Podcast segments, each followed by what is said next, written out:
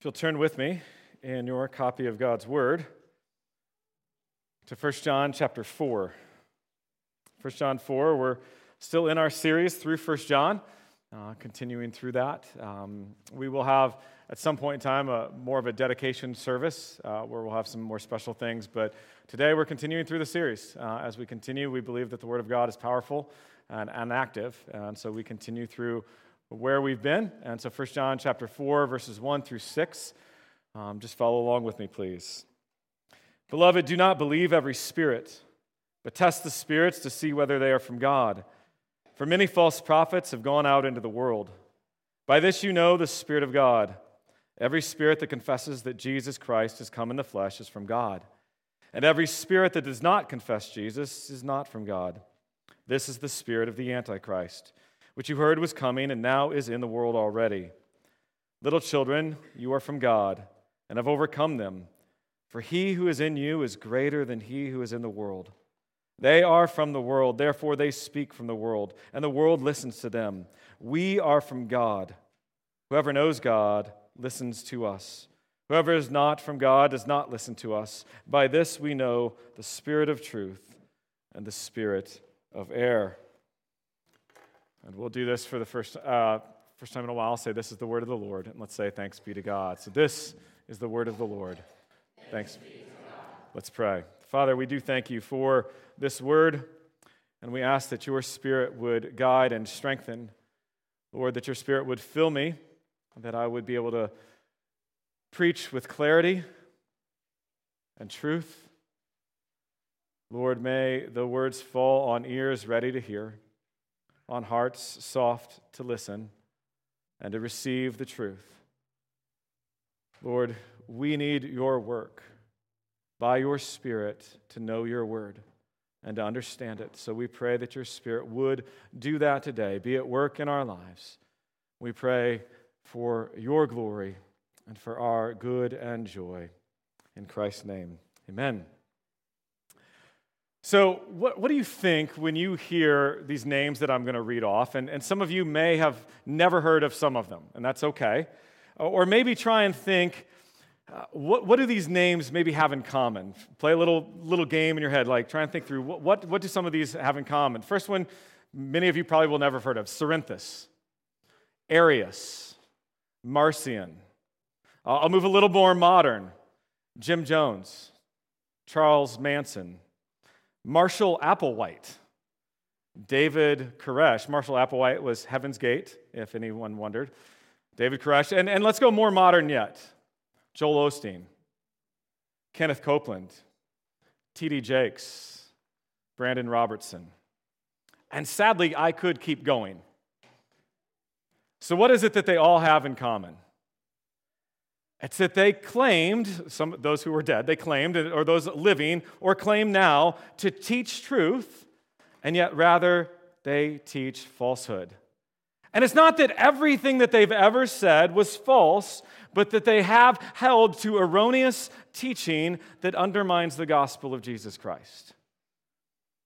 Hopefully, we can recognize that because we need to recognize it. The simple truth, the, the, the, the, simple truth is this not all claims to spiritual truth or spiritual insight are equally valid. They are not. Just because someone sounds sincere or they are nice and personable or, or many people listen to them, maybe they have a big following, that doesn't guarantee anything. They can actually be sincerely and horrendously wrong. So we have to know how to discern the validity of what people teach. See, John ran into that problem among the early church, just as we continue to run into it today. It's not always going to be the same issue, though, that we run into. If it were, that, that would be easy. We could teach one thing and, and everybody would be good, but it's different. And so we have to have informed discernment. It is always required for us to have informed discernment. Now, to get us to where we are in the text today, though, I want us to look back just one verse to chapter 3, verse 23, actually two verses back, where John wrote this And this is his commandment that we believe in the name of his son jesus christ and love one another just as he has commanded us now this is this is where john is coming out of this is the flow of the text And there, he rephrased in many ways the first and second, the, the, the great commandments. Okay? What we know is love God with all your heart, soul, mind, and strength, and love your neighbor as yourself. And he did so by saying this believe in the name of Jesus, of his son Jesus Christ, and love one another. And so, what we're moving into now is further development of the first part of that command in 4 1 to 6. And then the second part, a love one another, he's going to deal with in 7 through 21 of chapter 4.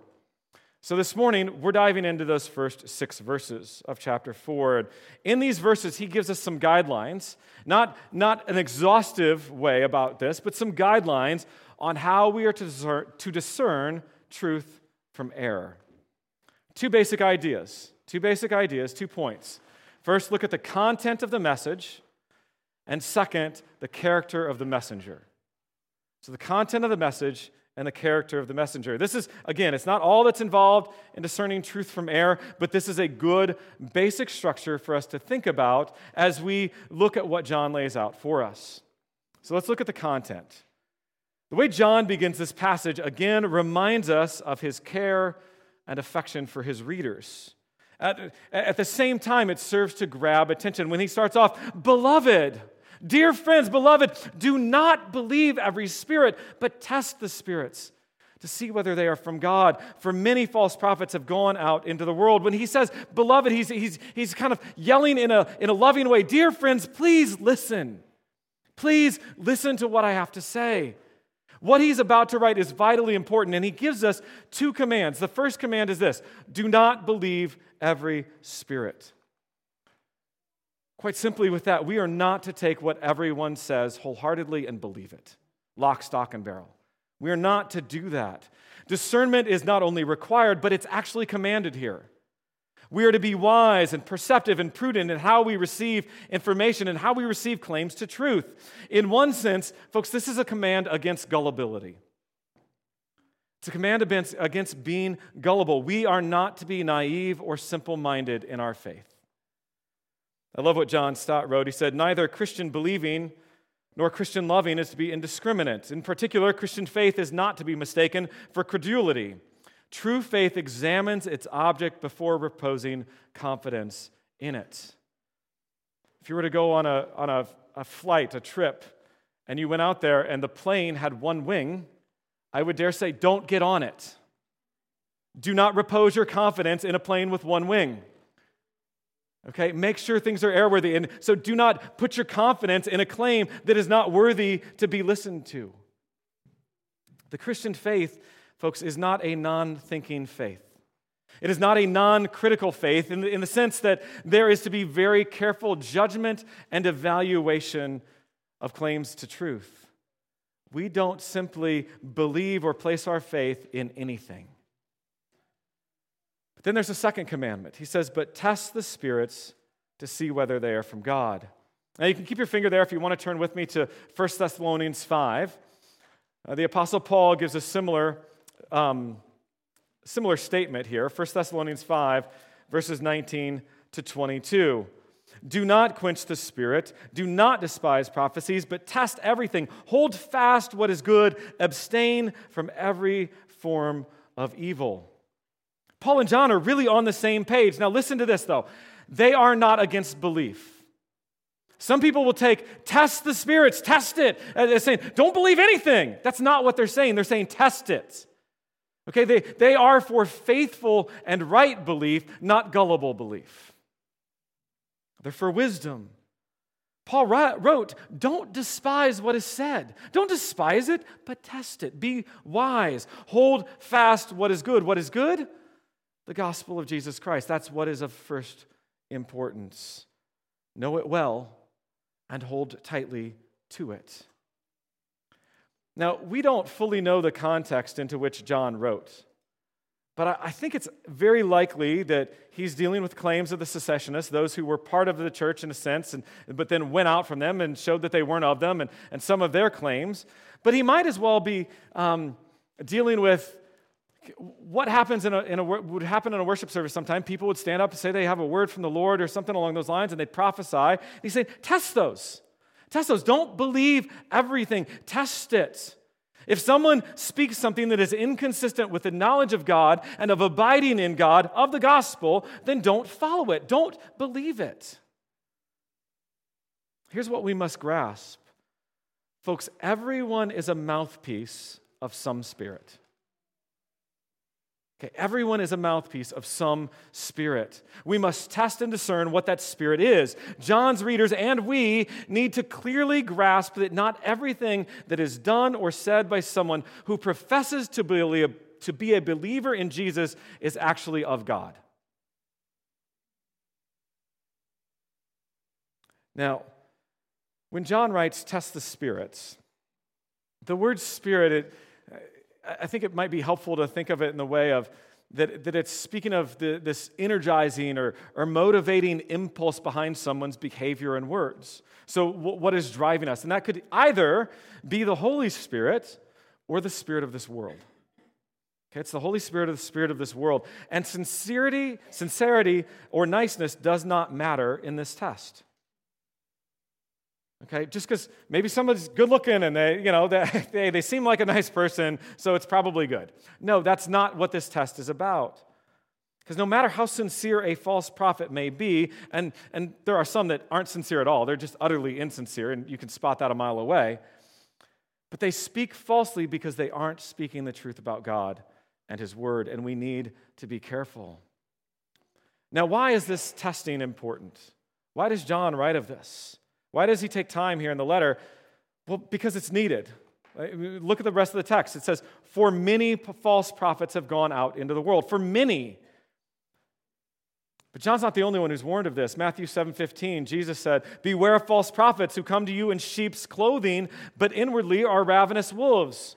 Matthew 24, 11. And many false prophets will arise and lead many astray. Mark 13, 22. For false Christs and false prophets will arise and perform signs and wonders to lead astray, if possible, the elect. Or 2 Peter 2, 1. But false prophets also arose among the people, just as there will be false teachers among you who will secretly bring in destructive heresies, even denying the master who bought them, bringing upon themselves swift destruction. Because I read all those to show the prevalence of the false teachers. We have to know that they're out there. We have to know that this is, this is something that is not only could happen, but is likely to happen. It is happening in the church today. We ought to take heed. So, then, what is the test? What is the test that we are given? How are we to discern? Look at verses 2 and 3. By this you know the Spirit of God. Every spirit that confesses that Jesus Christ has come in the flesh is from God, and every spirit that does not confess Jesus is not from God. This is the spirit of the Antichrist, which you heard was coming and now is in the world already. So, in many ways, this aspect of the test is we test the truth by what's confessed. By what's confessed. There was apparently some level of confusion among the readers as to who to follow um, in, in John's day. And so John points to a convictional level issue, okay? One that is of conviction. You have to hold this, and that's the nature of Jesus. John reminds them here of the necessity of the recognition of the incarnation of Jesus Christ for the true knowledge of God because the Word became flesh specifically to reveal the otherwise invisible God. Therefore, everyone who has a true knowledge of God acknowledges that Jesus Christ has come in the flesh. That is, the Son of God became a human being. This is fundamental. Jesus Christ came in the flesh. And, and folks, the Spirit of God will also always honor the Son, will always honor the Son, will always teach truth. So the test is in relation to what is confessed about Jesus. And what John writes is that one must confess again that Jesus Christ has come in the flesh. Now, that may sound fairly simplistic at this point in time, but there's actually some very significant implications from this. When John writes has come, when he uses that language, that doesn't merely address some historical reality, that there was a historical Jesus that was born and lived, but more so that he came with a purpose. He was sent He came to redeem by his incarnation, by his life, by his death, by his resurrection and ascension. The phrase implies Christ's full mission to save. When you see it in the Gospels, particularly in John, when he says, My time has not yet come or I have come, he's speaking of his full mission. His mission to save. It's his active and passive obedience on behalf of sinners like you and me. Yet at the same time, it does refer to Christ being Jesus in the flesh. The Christ is Jesus of Nazareth in the flesh. The second person of the Trinity took on flesh in order to save sinful flesh. And very possibly, some of what these secessionists taught was what is known as Docetism. It's from a Greek word dokeo, which means to seem or to appear, that Jesus only appeared to be in flesh. He, it only seemed like he was in flesh, but he really wasn't. It was merely an illusion. And that viewpoint absolutely destroys the orthodox and biblical view of salvation and creation. You know, how could Christ represent humanity in the atonement if he only seemed to be flesh? How could he reveal to us God in human form if he only appeared to be flesh? So that's the positive side of the test. The Spirit must confess that Jesus Christ has come in the flesh. But then there's the negative, which really follows very closely from this. If the Spirit does not confess Jesus, and we ought to supply, John just doesn't at this point in time because it's implied that, you know, that does not confess Jesus come in the flesh, that Spirit is not from God. Folks, there have been tests of those who claim to speak on behalf of God throughout Israel's history, throughout the history of belief in many ways. Deuteronomy 13 verses 1 through 4. If a prophet or dreamer of dreams arises among you and gives you a sign or a wonder, and the sign or wonder that he tells you comes to pass, and if he says, Let us go after other gods, which you have not known, and let us serve them, you shall not listen to the words of that prophet or that dreamer of dreams, for the Lord your God is testing you to know whether you love the Lord your God with all your heart and with all your soul. You shall walk after the Lord your God and fear him and keep his commandments and obey his voice, and you shall serve him and hold fast to him. Sounds a lot like what Paul wrote in 1 Thessalonians, doesn't it? Hold fast what is good. Hold fast to God. Just because something amazing seems to happen, but if they tell you to, to run after something that's not eh, consistent with the gospel, don't follow them. We have to hold fast to the truth not listen to the words of false prophets. The false prophets are the spirit of the Antichrist. That spirit is coming and is already here. We've seen it and we see it today. And it's those who are speaking by the spirit of Antichrist that they're speaking motivated by this world, by the things of this world. Just prior in chapter 2, where John writes of the spirit of Antichrist, he talks about, um, he, gives a very st- strong warning there in chapter 2, verses 15 and 17. I'll read it again. Do not love the world or the things in the world. If anyone loves the world, the love of the Father is not in him. For all that is in the world, the desires of the flesh and the desires of the eyes, the pride of life is not from the Father, but is from the world.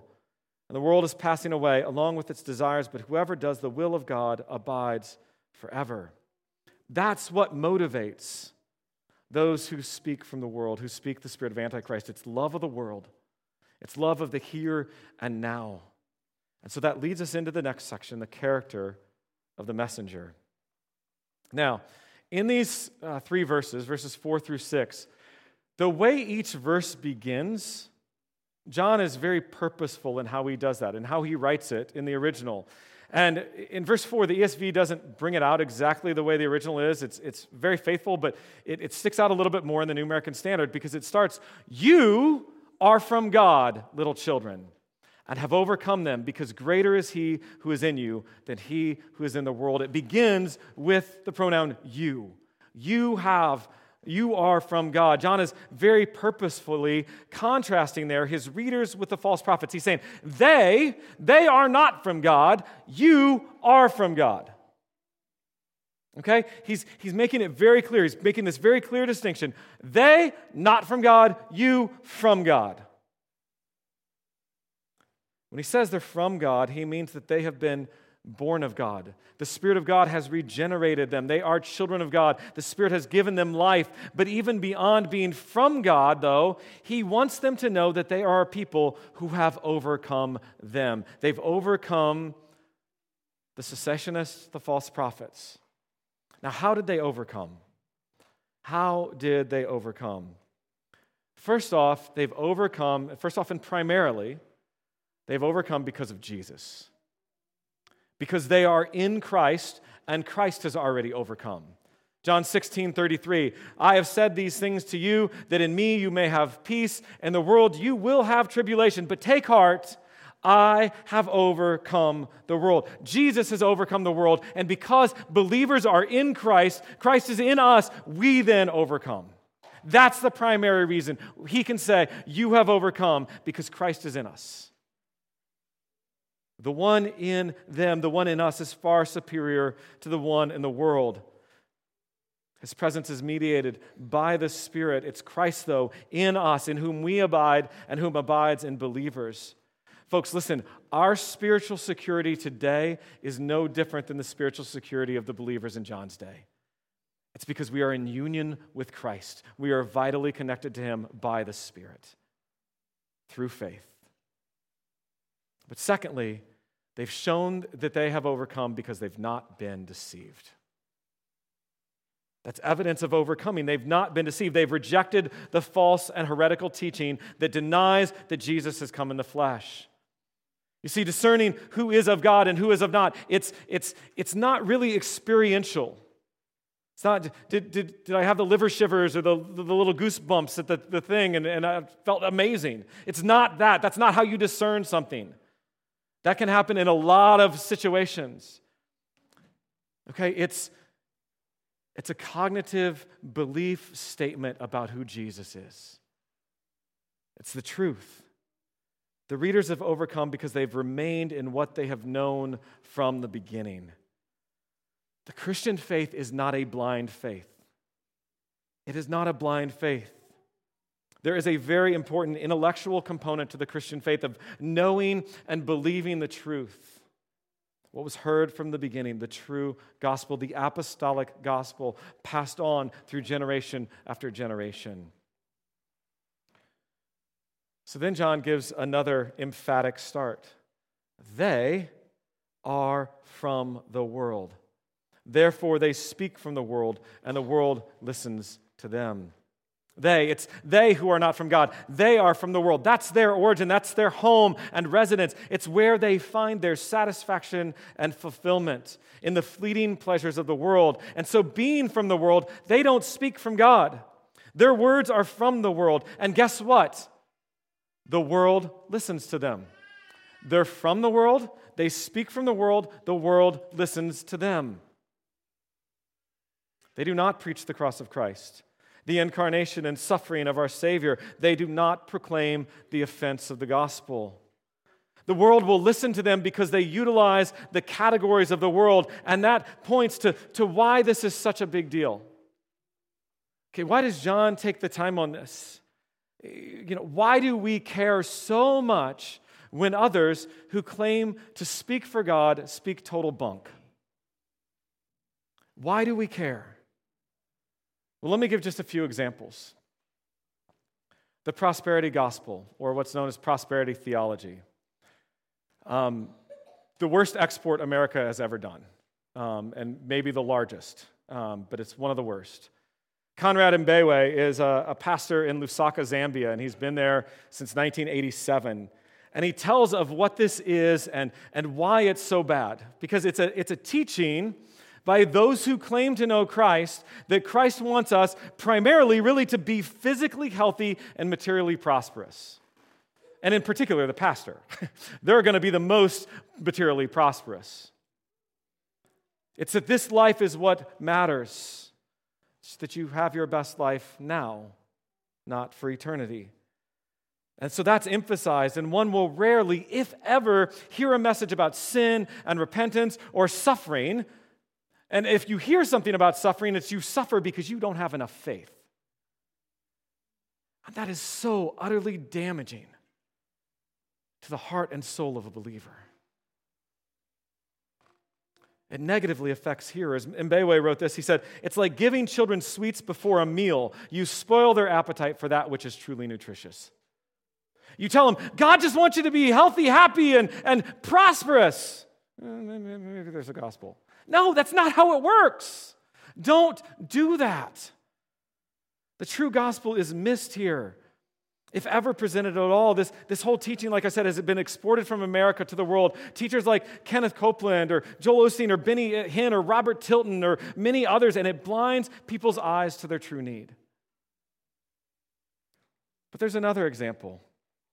In Arizona recently, probably just a couple within the month, an entire school district discontinued any relations with allowing student teachers from Arizona Christian University because of ACU's stance on biblical sexuality and humanity. And the school board chairwoman stated this She said, For me, this is not a concern about Christianity. There are plenty of Christian denominations who are LGBTQ friendly.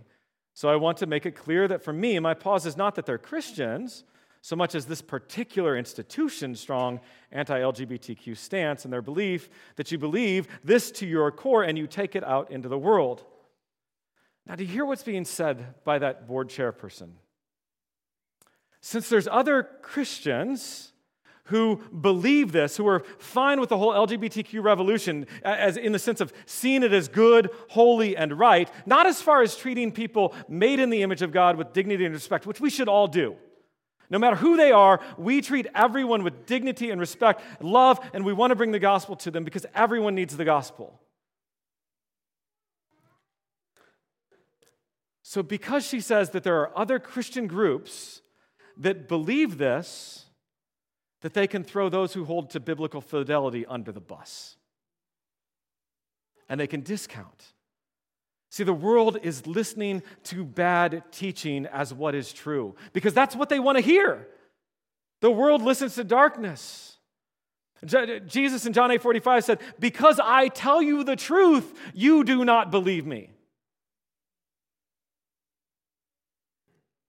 The world wants to listen to what's false. They want to listen to what pumps them up. And all of this impugns, especially when it's coming from those who claim Christ, it impugns the name of Christ and it's dangerous. One of the names I mentioned in the beginning, Brandon Robertson, and there's many others, would be ones who fall in this category. Sadly, too many denominations are falling into that. Think of the Anglican Church now that doesn't know what they're doing, and now they're, they're, they're trying to make both sides of an argument happy by saying, we'll bless same sex, same sex unions. I, don't get it. It's walking away and it's impugning the name of Christ. And this is not the, the most important thing out there, but it's an example that's in the news today, that's all over the world. See, because here's the thing if someone who doesn't claim Christ spouts utter nonsense, I don't really care that much. But someone who claims Christ spouts utter nonsense, I care because it disparages the God I believe in, the God who has saved me, the God who, who humbled himself, who condescended to become man, to, to, to, incarnate and to live a life that I couldn't live, to die the death that I absolutely deserve, to raise from the dead. They impugned that God. And we have to care about that. It's horrendous. It's something we have to guard against and help people to see the falsehood. That's what a good shepherd will actually do lead away from danger, expose the danger, and lead the sheep to good pasture. Well, then look at verse 6. Here we get another emphatic pronoun. We are from God. Whoever knows God listens to us. Whoever is not from God does not listen to us. By this we know the spirit of truth and the spirit of error. Here's the contrast again. They, the false teachers, the false prophets, are from the world, but we, we are from God. Now, the we here is not the readers per se, but actually the teachers, the true teachers, those, uh, John and the true apostles, those in the apostolic uh, tradition, those who teach with biblical fidelity, those who truly know God, who, and, and those who do know God will listen to those who preach the truth, will listen to true teachers. And so here, John actually adds, in a sense, to the test. He says, if the teaching is accepted by Christians but rejected by the world, that's an indication that it's of the right spirit. Now, if it's taught by Christians and who claim to be Christians but then is accepted by the world again, that's something we, should, that's probably not of the right spirit. Okay? These are indications, these are ways to test. So, what John has taught in these six verses is our need for discernment. Discerning the teaching that we hear, that you hear each Sunday and every day, test it. Is it faithful to the truth, to the gospel? So, when we consider what John is stating here, it's that safety and protection from being deceived, it's found in staying true to what you heard from the beginning, to the true gospel. The gospel of Jesus Christ, it's knowing well the truth so you can recognize what's false. So, some of this means that you have to know the truth well so that you have the ability to discern. And if you have questions about something, ask those who know well, who continue to teach faithfully. You see, the adjudicator of truth has not changed. It always has been and always will be Jesus Christ. The adjudicator of truth, folks, is not are you on the right side of history? You hear that all the time. It's not progressive theology. It's not even conservative theology. It's Jesus Christ. It's the truth of Scripture. And yes, I know that some of you might be thinking, hey, there are various denominations out there that believe different things. Yes, they do. There are things that are convictional level the Trinity, sin, salvation, Jesus Christ come in the flesh. Those things you have to believe, and I will break fellowship over that. There are other things that are persuasions that are things that I'm, I, I strongly believe, somebody else strongly believes. It might be um, the, the recipients and mode of baptism. It might be how and what we sing. Do you use instruments? Do you not use instruments? Whatever. Those things do not delineate us away from Christianity. They're interpretations on side things, on um, in the, the non essentials, in a sense. But in the essentials, we have to have clarity and full understanding. We stand firm on the things that are of first importance. Folks, we have to do this. We have to learn how to discern the truth. All of us do. Because here's the reality not only are there many false teachers, but your heart and my heart are prone to wander. We like the quick fix. We like the get me satisfaction now.